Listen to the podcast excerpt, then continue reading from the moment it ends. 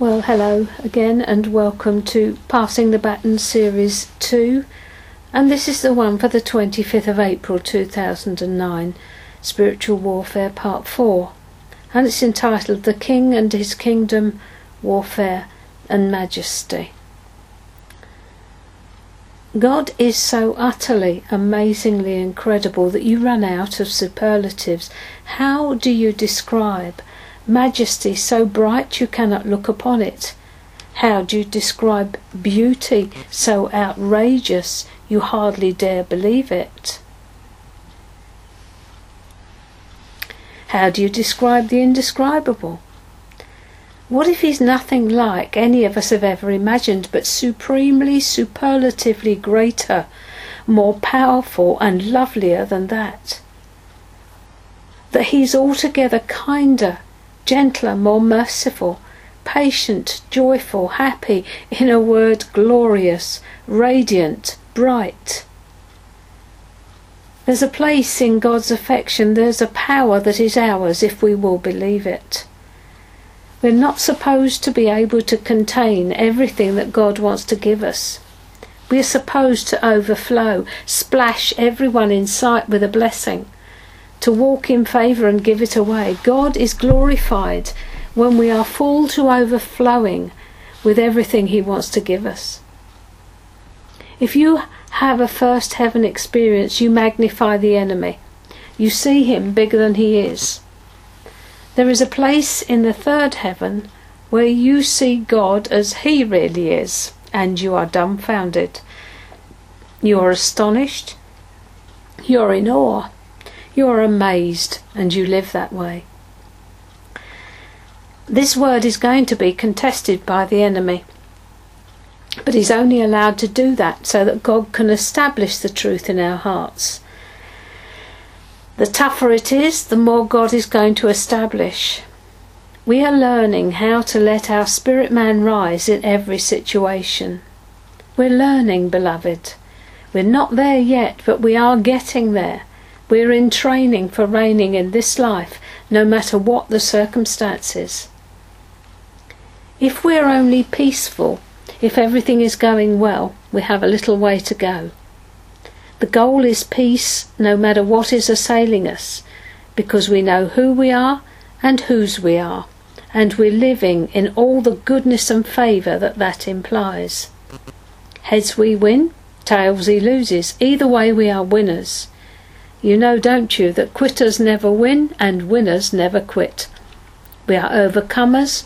We are on the victory side and the battle is the Lord's.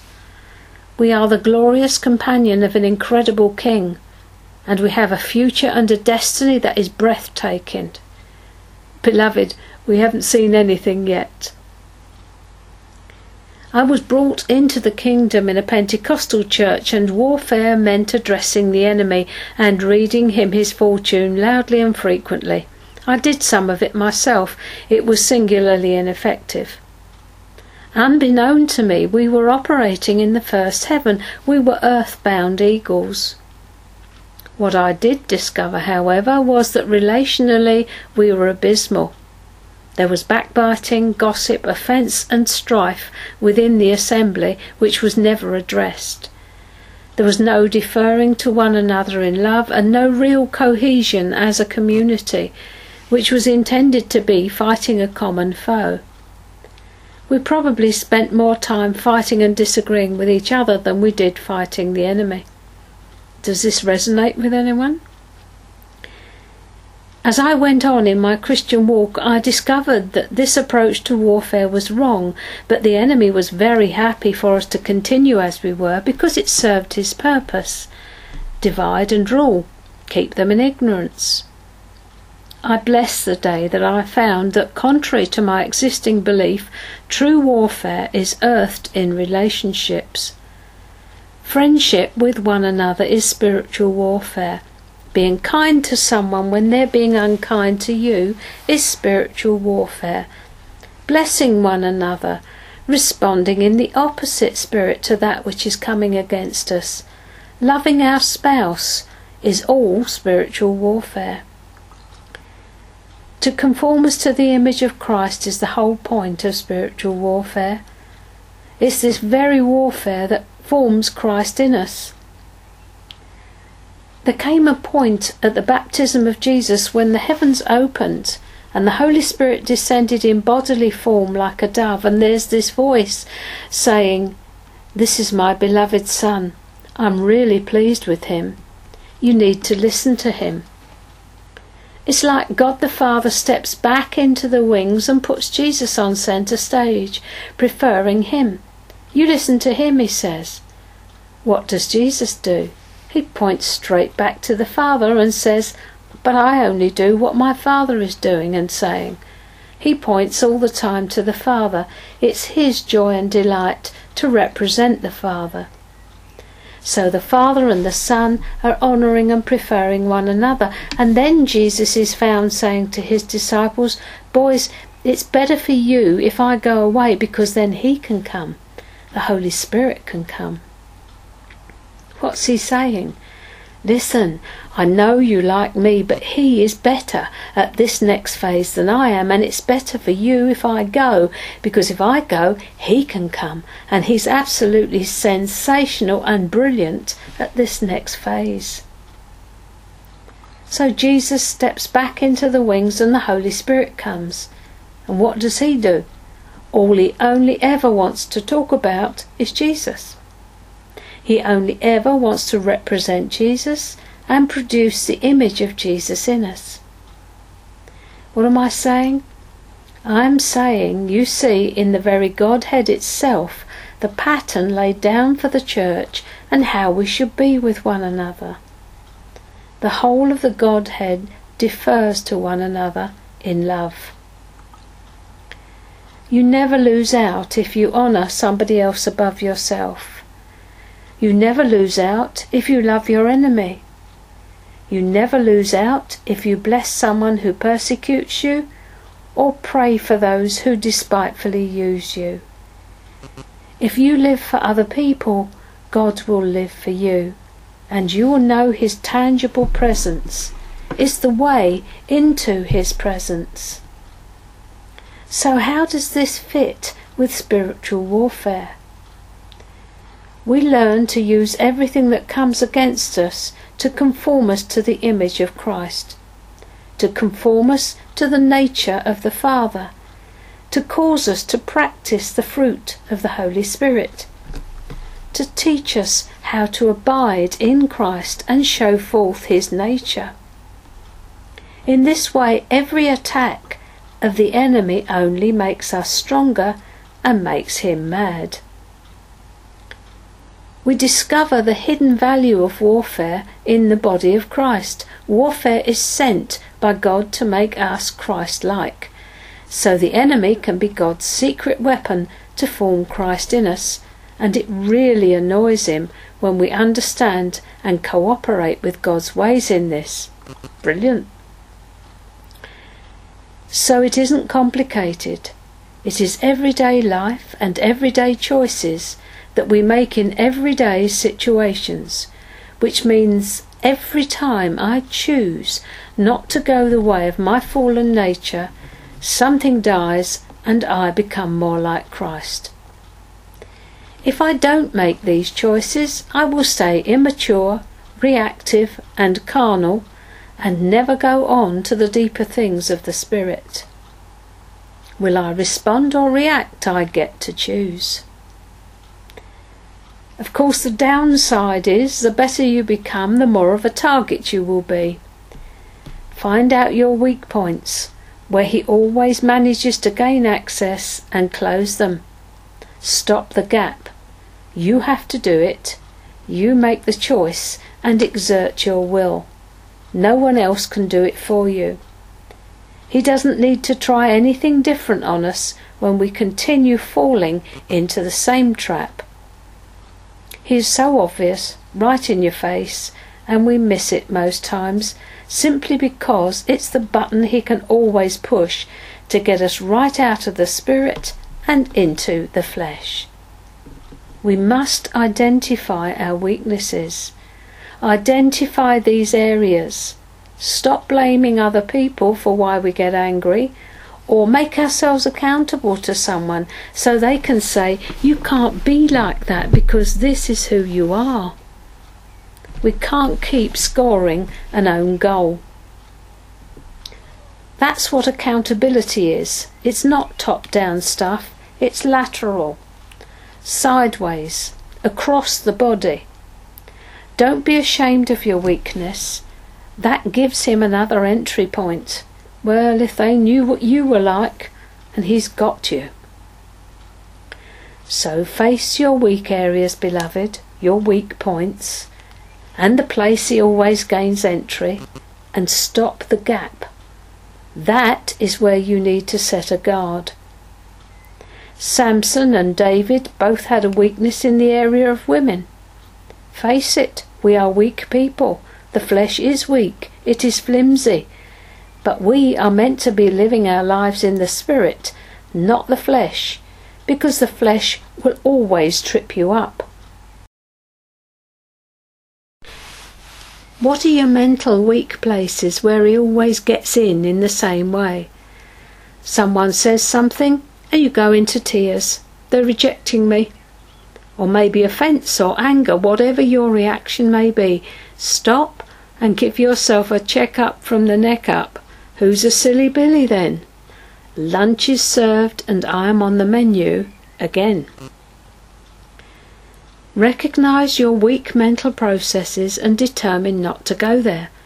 Shut the door. I'm not having that thought. It is remarkably effective. Imagine a door in your mind and close it. We are one body, one soul, because God sees us as His bride. No division there. Strife and division have to become a thing of the past as we unite against a common foe. As we come more and more into the realization of Christ in us, the hope of glory, Christ incarnate, come to life in us, personified in us, we will begin to get into step with the Spirit in a way we have never done before. We will see ourselves as God sees us, and we will begin to realize that dunamis power, the dunamis power, which is within every one of us, the reality of the risen Lord within. When we get a grip on that, the demons will tremble and the church will rise to be the manifold wisdom of God as he intends. Ephesians 3:10 in the King James version says to the intent that now unto the principalities and powers in heavenly places might be known by the church the manifold wisdom of God. There are difficult times ahead for us. They are there as opportunities for growth, not for us to shrink back. We don't have a spirit of fainting on us, but power. And that power is inside us, dunamis, from which we get our word dynamite. We have this explosive power within us, the majesty and supremacy of the Spirit of Jesus within. When we enter into a new season in God, it's imperative that we learn to upgrade our idea of who He is. If your insignificant idea of who He is is brought into an upgrade He wants to give you in the Spirit, you will find yourself overfaced and shrinking back from what He's opening out and offering you because your vision of God is too small. We all currently need to have a major upgrade in our view of Him. He's so big you miss him if you see what I mean. He is so big you can't see the wood for the trees. If you are still living in a childhood version of baby Jesus, it's time for an upgrade. If you still have him meek and mild, it's time for an upgrade. We see this in the life of Moses. God took Moses from deliverer, getting his people out, to taking them in. In Exodus 33, Moses' job description changed. He now has to be consumed with inheritance, getting the people into the promised land, not deliverance, which was getting them out. So to fulfill this next stage, he had to see God bigger. And God maneuvers him to ask for something. Moses must ask for what God next wants to give him. Exodus 33:12 and God is excited. I'm reading Exodus 33:12 to verse 23 in the New American Standard Bible. Then Moses said to the Lord, See, you say to me, Bring up this people, but you yourself have not let me know whom you will send with me.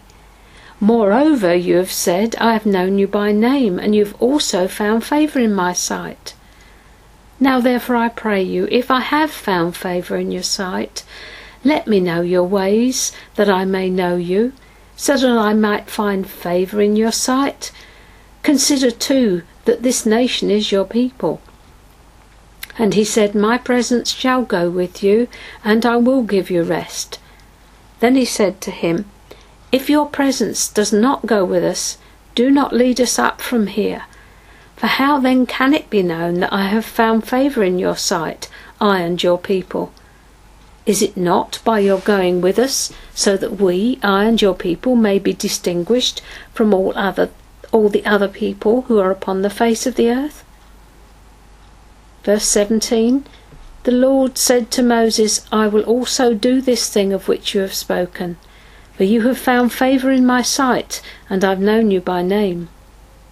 Then Moses said, I pray you, show me your glory. This is what God has been waiting for. Verse 19 And he said, I myself will make all my goodness pass before you, and will proclaim the name of the Lord before you, and I will be gracious to whom I will be gracious, and will show compassion on whom I will show compassion. But he said, You cannot see my face, for no man can see me and live. Then the Lord said, Behold, there is a place by me, and you shall stand there on the rock, and it will come about, while my glory is passing by, that I will put you in the cleft of the rock, and cover you with my hand until I've passed by. Then I will take my hand away, and you shall see my back, but my face shall not be seen. God's excited. He wants to reveal more of himself to his servant because the task which lies ahead before Moses will need Moses to see God bigger than he does right now. Moses needs to know at this point that God is going to be sufficient for everything he might meet in their journey into the promised land. So God says to him, this Mo is who I'm going to be, who is going to go with you. Nevertheless, I'll be there. Moses gets the upgrade he needs to fulfill the next part of God's plan. God isn't afraid of a fight. In fact, he usually orchestrates them. He is a warrior king, Lord of Sabaoth, a fighter, he loves a good fight because he always wins. No contest, he's a conqueror and he makes no excuses. He's a lion. Here's an extract from The Silver Chair by C.S. Lewis, which is part of the Narnia series. A girl named Jill is lost and scared in a forest and she's looking for some guarantees. She cries and cries and develops a terrible thirst. As she looks for water, she happens upon a stream and eagerly runs towards it. But then she notices a lion is lying beside it. She stops in her tracks. The lion, knowing she is thirsty, invites her to come and drink. Sound familiar? And the dialogue then goes something like this Jill says, May I, uh, could I, would you mind going away while I do, said Jill. The lion answered this only by a look and a very low growl. and as Jill gazed at its motionless bulk, she realised she might as well have asked the whole mountain to move aside for her convenience. The delicious rippling noise of the stream was driving her nearly frantic. Will you promise not to um, do anything to me if I do come? said Jill. I make no promise, said the lion. Jill was so thirsty now that without noticing it, she'd come a step nearer.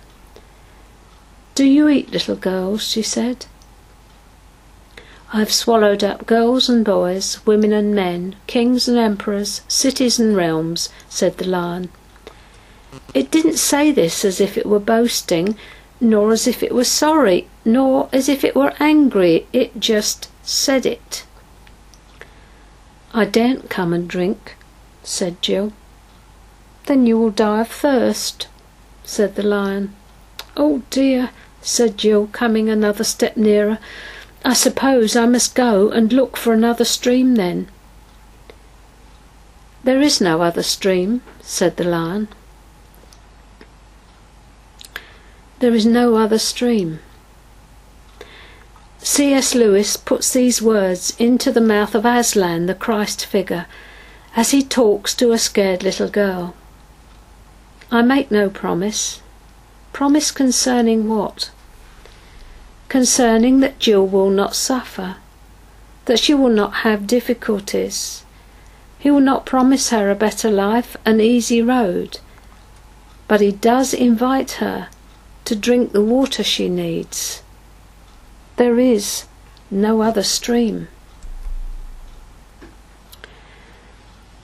We cannot escape the coming night. We are probably the generation upon whom the end of all things will come. Jesus does not mean us to have an escape mentality. He did not give us a spirit of fainting, timidity, or fear, but of love, power, and a sound mind. We need an upgrade. We need to know Him and His ways. The children of Israel knew His works. Moses knew His ways. Knowing Him as your strength, who He is for you. He doesn't just give you strength, He Himself is your strength. Everything He is, is yours. That is your inheritance, beloved. He is your peace. He is your joy. He is your inheritance. This is our God, His supreme majesty, the Lord Jesus Christ, King of kings and Lord of lords, who sits, Isaiah tells us, enthroned above the circle of the earth. Isaiah 40, 21 and 22 from the New American Standard Bible. Do you not know? Have you not heard? Has it not been declared to you from the beginning? Have you not understood from the foundations of the earth? It is He who sits above the circle of the earth and its inhabitants are like grasshoppers, who stretches out the heavens like a curtain and spreads them out like a tent to dwell in. For me, this has always been one of the most majestic passages in the Bible. Have you not heard? Where have you been? Do you need an upgrade right now? We are in a time where everything we have understood about church is changing. There is a profound shaking going on, and every one of us will feel it in some way or at some time or other. We have entered the era of the kingdom, the establishment of God's kingdom here on earth. When you begin to see things in kingdom terms, you have a broader, wider perspective, and the issues which might previously have caused friction become insignificant in the presence of the King, where his love pervades and invades everything. A church without an emphasis on the kingdom will produce a man centered spirituality based more on fallen humanity than on the person of God in our midst. In it you will find all those things I've just described division and strife, no cohesion and no common goal. A loose knit gathering of people who actually do not like each other very much but meet each Sunday for something they call worship. Without an acknowledgement and practice of the kingdom, the church will not regain and maintain her place in the world. In real warfare, breakthrough is one thing, occupation is another. It is one thing to get free and a completely different thing to stay free. There are always two battles to be won, and the second is most important keeping that which God has given into our hands. Only the kingdom can deliver us to that place of majesty, glory, and presence. It is the revelation of who Jesus is and what his kingdom is like that will develop our relationship with God to a high level where we are tuned in to what the Father is saying and doing and we are walking with Jesus in bridal partnership. Suddenly we have a goal in sight. You cannot minister to the earth from the earth. You can only minister to the earth from heaven. You cannot live your life without a goal. It will be purposeless and you will drift. Each one of us needs to know from God what is my purpose? What am I here for? And when you find this out, ask for your personal development plan to fulfill your destiny. God is purposeful and intentional with us. Nothing is left to chance, but we have to approach Him, find out what that destiny is, and begin to walk towards it. Each one of us has a place in God that no one else can fill. You are important. You are significant. You are part of the army, part of the family part of the bride of Christ. You are God's field. You are God's workmanship, Paul tells us in Ephesians. In all this, alignment is everything. You cannot walk in kingdom values if you are not coming into alignment with the King in your everyday life. He must increase, we must decrease for the kingdom to be established. Flesh must give way to spirit. So, the title of this month's spiritual warfare teaching is Warfare and Majesty, and the subtitle is Abandonment to Jesus. There's no warfare without majesty, the majestic presence of the Lord Jesus Christ. The majesty and supremacy of the Lord Jesus Christ is the focus of all spiritual warfare, not the enemy. In the past, as I've already observed in some sections of the church, we have majored on attacking the forces of darkness, which resulted in needless casualties of war, because we did not understand the rules of engagement and in our ignorance we chose the ground and went up presumptuously, as did the seven sons of Sceva. You'll find about them in Acts 19, 13 to 17, and I'm reading now from the New International Version. Verse 13 Some Jews who went around driving out evil spirits tried to invoke the name of the Lord Jesus over those who were demon possessed they would say, In the name of Jesus, whom Paul preaches, I command you to come out. Seven sons of Sceva, a Jewish priest, chief priest, were doing this. One day the evil spirit answered them, Jesus I know, and I know about Paul, but who are you? Then the man who had the evil spirit jumped on them and overpowered them all. He gave them such a beating that they ran out of the house naked and bleeding. When this became known to the Jews and Greeks living in Ephesus, they were all seized with fear, and the name of the Lord Jesus was held in high honour. the name of the Lord Jesus was held in high honour. There is nothing done in the Spirit that is without the name being glorified. His is the majesty, the power, and the glory forever. Amen. True spiritual warfare is not about binding and loosing the enemy, but about knowing the majesty and supremacy of Almighty God. And true spiritual power is directly related to our level of righteousness.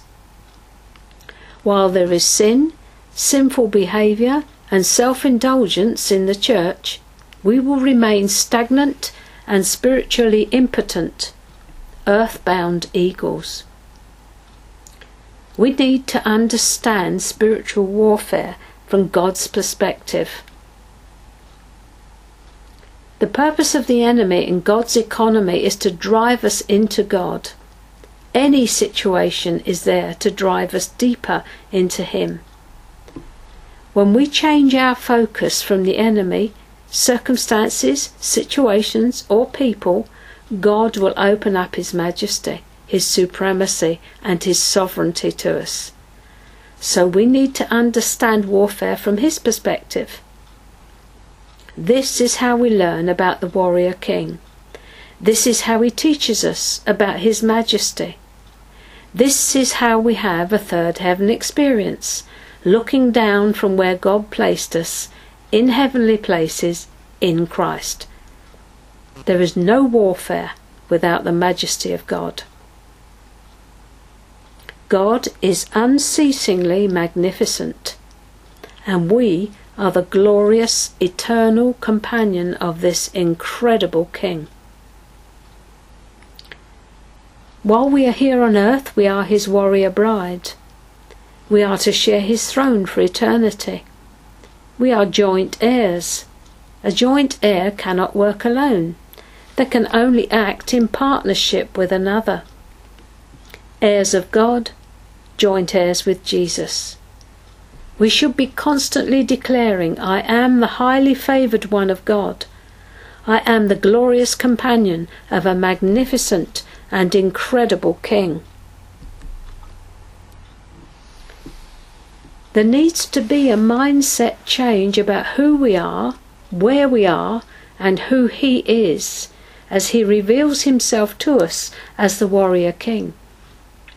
We need to develop a determination to allow Him to be the Lord of the whole of our lives, not just a part. If we have settled for just partial involvement, now is the time to rectify that and step forward fully into God's eternal purposes.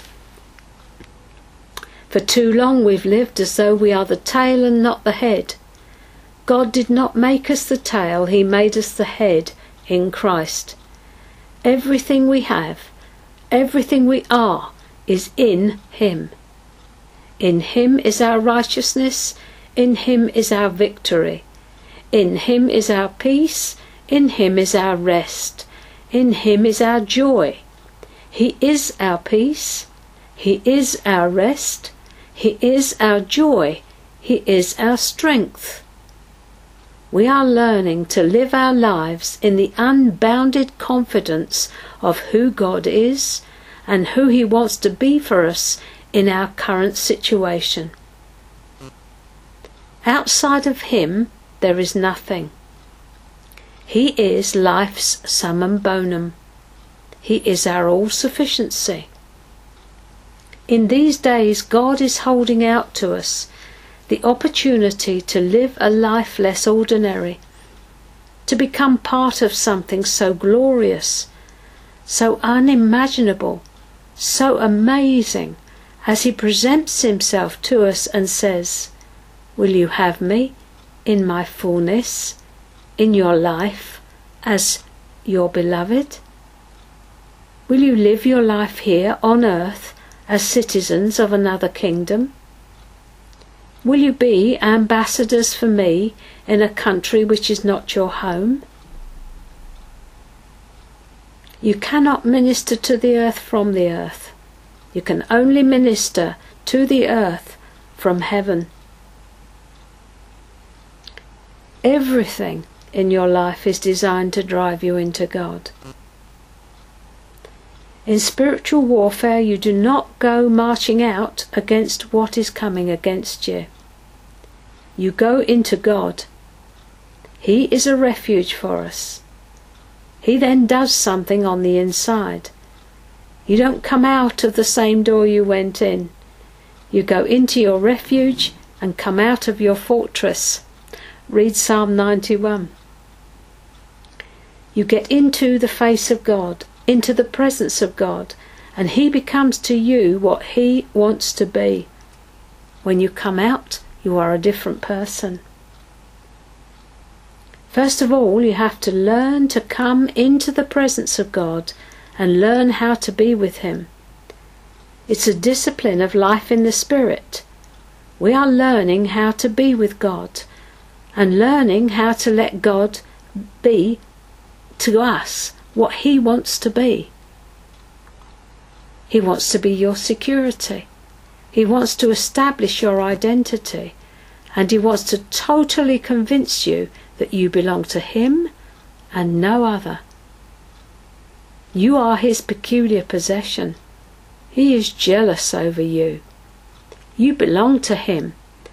And He takes it as a personal affront when the enemy comes against you. But he allows this so that he can establish you in who he is and who you are. He is never not in complete control. His sovereignty over all things, seen and unseen, is absolute, total, complete, supreme. And he does allow in his wisdom what he could easily prevent by his power. He will use every crisis and situation in your life to establish something in you. He will allow the enemy to contest the ground so that he can establish the truth in you. He always has a purpose. He always knows what he's doing. And there is no need to panic. But there's no condemnation if you do. Nothing can work against you. Anything that comes against us is designed to establish security, identity, and belonging. So you need to learn how to respond to God as your refuge. You need to learn to run to Him. You need to learn to hide in Him. When you stay in Him, nothing can touch you. It's out there, but it can't touch you. The thing we have to learn to control and to choke down is our ability to panic. There is no place for fear in love. But we are learning this, responding to God as our refuge, our security, our identity, and our place of belonging. Never forget, beloved, we are a work in progress. We're in training, we're constantly in a learning situation and will be until Jesus comes. Don't be hard on yourself, but cooperate with the Holy Spirit. An absolute essential in warfare is that we come to the place where nothing disturbs our peace. And for that, we must come into the presence of God until peace comes. Do not take on the enemy if you have no peace. He'll take you down and you'll get into presumption like the sons of Sceva. Wait in the presence until God gives you his strategy for the fight. You may find all you have to do is wait there.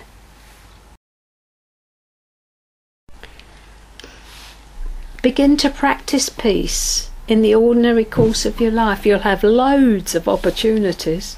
Driving the car is a good one and grace growers abound. I'm working on driving the car and having peace at the same time. Practice focusing on Jesus in your mind and in your heart. Practice turning and yielding in your heart to the Lord. Thanking God for peace, not trying to feel it. It's a discipline, like driving a car. You learn It doesn't come by impartation or laying on of hands. Paul says, doesn't he, I have learned in all things to be content. Philippians 4:12 that is. I know what it is to be in need and I know what it is to have plenty. I've learned the secret of being content in any and every situation, whether well fed or hungry, whether living in plenty or in want. Settle down to the fact that you're in God's school and He is the teacher. Be in it for the long haul, not the short sprint. Practice a life of thanksgiving. You can't reach out and grab peace. As you live a life of thanksgiving, it comes to you. It comes to you through worship and it comes to you through thanksgiving. That's why God says in everything give thanks. There's something in it for you. It comes as we set our minds and wills to rejoice in all circumstances. It's a will choice. The circumstances have nothing to do with it. It's a discipline and it needs to be developed. The result of warfare is nothing to do with us and everything to do with God. What we are learning is how to position ourselves before God, how to stand before Him, how to focus on Him. Pray as He directs, do what He tells us to do. And as we do this, He gives us a shield of faith so we can stand. We stand in God and we neutralize the darts of the enemy. His arrows are always directed at your mind. You have to take those thoughts captive to Christ. Be active in faith. Be watchful. Be prepared to snuff out those darts. And when you see a friend being deceived and brought down, snuff out a few of their darts as well. We are moving towards being spiritual warriors, moving as a body, supporting and encouraging one another. Warriors always take ground, not only for themselves but others. We're in this together. Someone asked God recently whether the enemy could read what was going on in our minds and our thoughts, and this was the answer that the Holy Spirit gave. Remember the question Can the enemy read our thoughts? The reply speaks of the absolute sovereignty of God. It was this. Can the enemy read our thoughts? Only as much as God allows or reveals. Secret thoughts from God to a believer stay secret even if written down by the believer, unless it is in the Lord's purpose for the enemy to know. If God gives you permission to speak these thoughts out loud, out loud, He will decide who hears. Secret thoughts to God from the believer may be hidden from the enemy by God if that is what God wants. It's God's decision what the enemy is allowed to know, hear, or read. God is well able to keep whatever he wishes, either hidden or revealed as he pleases you're not likely to hear him say, Oops, I didn't mean for that to get out, or I made a mistake telling that person. God doesn't make mistakes. Much like a loving parent would not allow unsupervised access to a young child if that access would put a child in danger, the Lord will only allow as much access as is safe to an immature person in Christ but sometimes children will run off and into danger. God will usually only reveal secret thoughts that are to be kept secret to those he can trust, mature sons. Mature sons have the ability to say no to access and not speak thoughts out loud if instructed not to. Thoughts that are unworthy or of the enemy in the first place or directed at the enemy will be revealed or allowed to be known if it is God's purpose. A person can, by a deed or action, give the enemy right of access, for instance, unconfessed sin, etc. If a person gives a foothold or ground to the enemy, then they are giving him right of access. If they keep themselves close to the Lord with a short account, access is denied. A thought planted by the enemy, which leads to a train of thoughts by the person, will be followed by the enemy. The enemy can engage a person's thoughts all day long if the person doesn't turn from them and focus on God. Focusing on God requires an act of the will by the person. This is part of the battle for the mind. That's a sobering message. We can clearly give a foothold, as the scripture tells us, to the enemy by our thoughts if they are critical, judgmental, angry, or unworthy in any way. Our thoughts and attitudes are so important in spiritual warfare.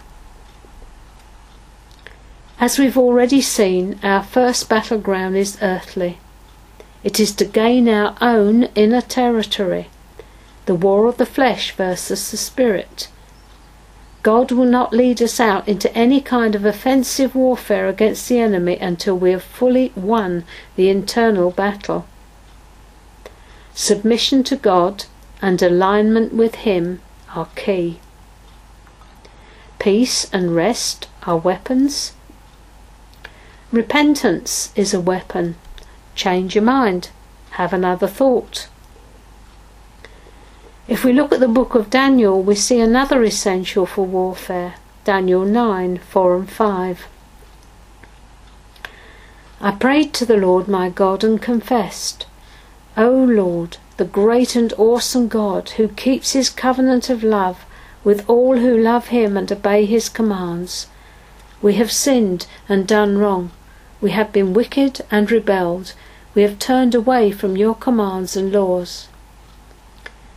Daniel humbles himself and repents as though he himself had committed the sins. Identificational repentance.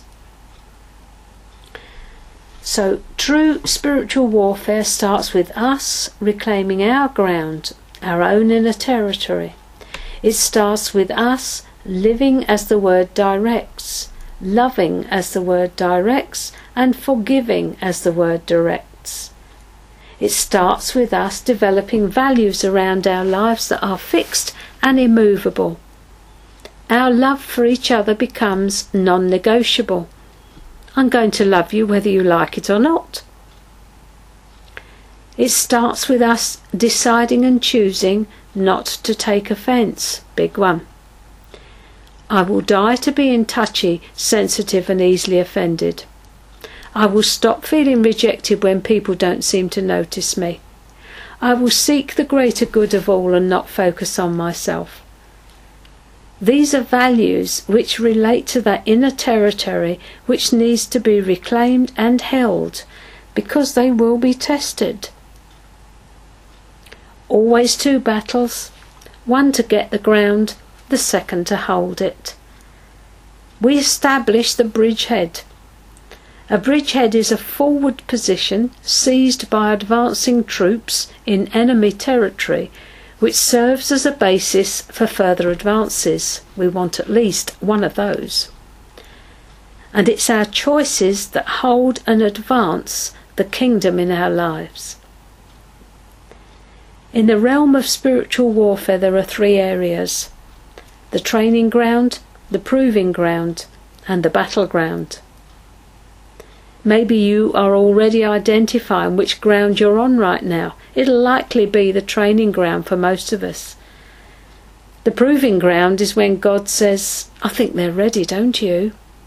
And the round table conference in heaven over our lives releases us into something bigger, and things gear up, and you suddenly find yourself on the proving ground. At this point, everything you thought you knew and were secure in gets shaken. Because everything God does, He will establish in you through that proving ground. It's rather like the sea trials that boat builders put the vessels through. It has to be tested. Though we don't like it, tests are very necessary.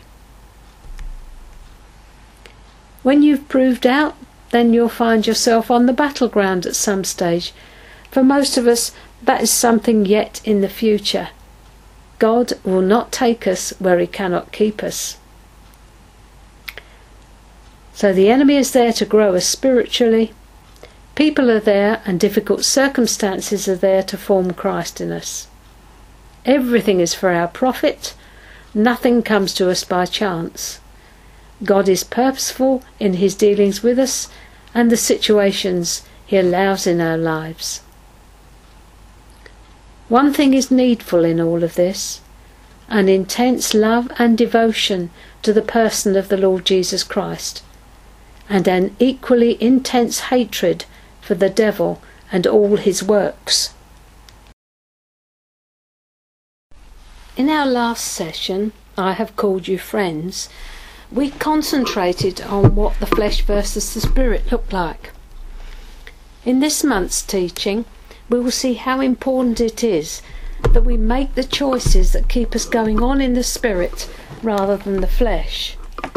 That we align ourselves with God and who He says we are, not with the devil and who He says we are. While I was preparing this, um, Graham Cooke's March newsletter came through, and part of it said this We each have a choice. We will magnify the Lord, or we will magnify the situation that is currently bothering us. Magnifying God is the antidote to a negative mindset. It turns a setback into a comeback. To live in the Spirit and to reveal our inner being, our whole person must be in agreement. Faith is demonstrated by our entire person soul, spirit, and body. With mental agreement and emotional submission, the act of our will agrees with the focus of the spirit and come into alignment with who God is and what he wants to do. The instant this happens, breakthrough starts. Your soul, by that I mean your mind, your emotions, and your will, is the enemy's camping ground if you give it to him. It's the only place to which he has access, and it's you who gives him that access by your thought processes, your attitudes, and your choices. We choose whether we allow him to pitch his tent in our garden, as we have just seen. I cannot emphasize strongly enough how important your choices are. If you go through your life's experiences never gaining knowledge or understanding of what they're meant to accomplish, you will continue to go round the same situations time and time again because you aren't getting it. Experience is meant to lead on to knowledge, an aha moment. We either have situational, that is progressive, or retrospective revelation. We cannot live without one or the other. We must begin to understand what's happening in our lives and why either during the event or at least shortly after, so that we have understanding either progressively while it's happening or retrospectively when we sit down and say to the Lord, What was that all about? We must begin to inquire of the Lord, What does this mean? What should I do? How do I position myself? And get into step, into agreement, into alignment with the Holy Spirit as He seeks to form Christ in us through our everyday lives and circumstances. When we understand, cooperation with Him becomes a joy as we recognize we're being changed from one degree of glory to another as by the Spirit of the Lord. 2 Corinthians 3:18 And we who with unveiled faces all reflect the Lord's glory are being transformed into his likeness with ever increasing glory, which comes from the Lord, who is Spirit. I passionately believe that Jesus is looking at the church right now. He's looking in her face and he's saying, You have heard it said, but now I say to you. And it heralds a whole new way of doing church. If we don't hear this, we're not going to build on what God wants to build this day. Neither are we going to be in a position to be ready for what is coming. Prophets everywhere are speaking of difficult times ahead, all in the plan and purposes of God, where everything will look like chaos and perplexity. But those who know their God will be strong and do exploits. Knowing God as He really, really is for you is the prerequisite in this hour. It will be your strength and stay in the things in the days to come. Knowing how to position yourself, how to pray, how to war a good warfare will be absolutely essential. You know, we've already spoken of the divine acceleration which is to get us into step with God, of John Paul Jackson's word of the woes of 2012, of Chris Larkin's word regarding the great delusion that is to come upon the masses. All these speak of the culmination of the church age. They speak of time running out, of the advent of the Antichrist upon the world's stage and the soon catching away of the bride. And how glorious she will be when that day comes. Those of you who were here at the very first of the teachings on spiritual warfare will probably be familiar with what I'm about to say now, but it is important that we recap at this stage. I want to repeat what non alignment and alignment look like in order that you can see precisely where you are. First of all, a definition. Alignment is defined as being allied to, united with, and associated with something. In this case, the Holy Spirit and His desires for your life. It means asking the Lord where we are out of alignment and taking immediate steps to bring ourselves into alignment. It is an ongoing going process as we grow in the Lord. More and more areas of our lives should be brought under the benevolent control of the Holy Spirit and into subjection to the Lordship of Christ and into alignment with Him as we walk yielding ourselves to the Holy Spirit.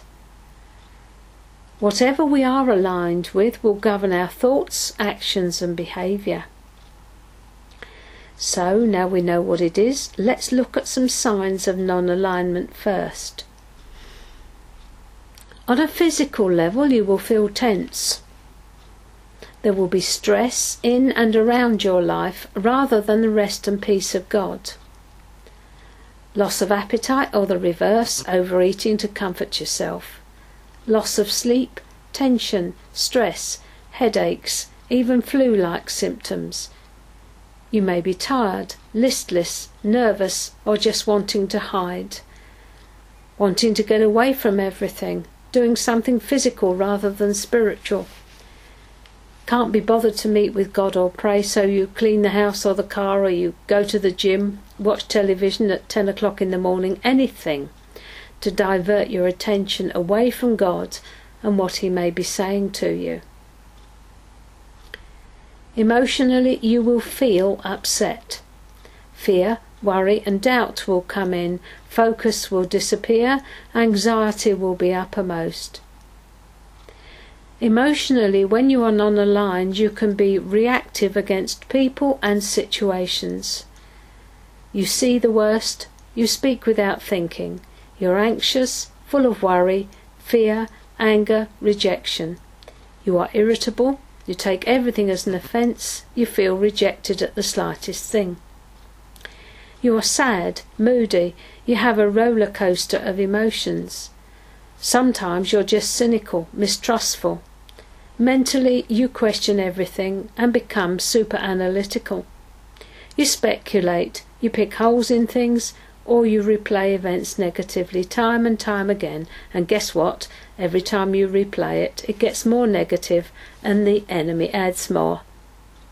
Nurse it, curse it, rehearse it, and sure enough, it grows. You're suspicious about people and their motives and so on. You take snapshots which aren't true and come to conclusions that only reinforce your opinion. You are unable to be objective. Everything is subjective and based on your feelings. Mentally, you'll feel resistance, as if you're fighting something or someone. You will be short tempered and quickly irritated. When you are non aligned, barriers are raised against God, against people. Resistance forms, and we man the barricades to repel the truth. We just won't receive it. We are defensive and selectively deaf. We resist the Holy Spirit and the truth He wants to bring. And when people try to bring it, we think they have a wrong motive or a hidden agenda.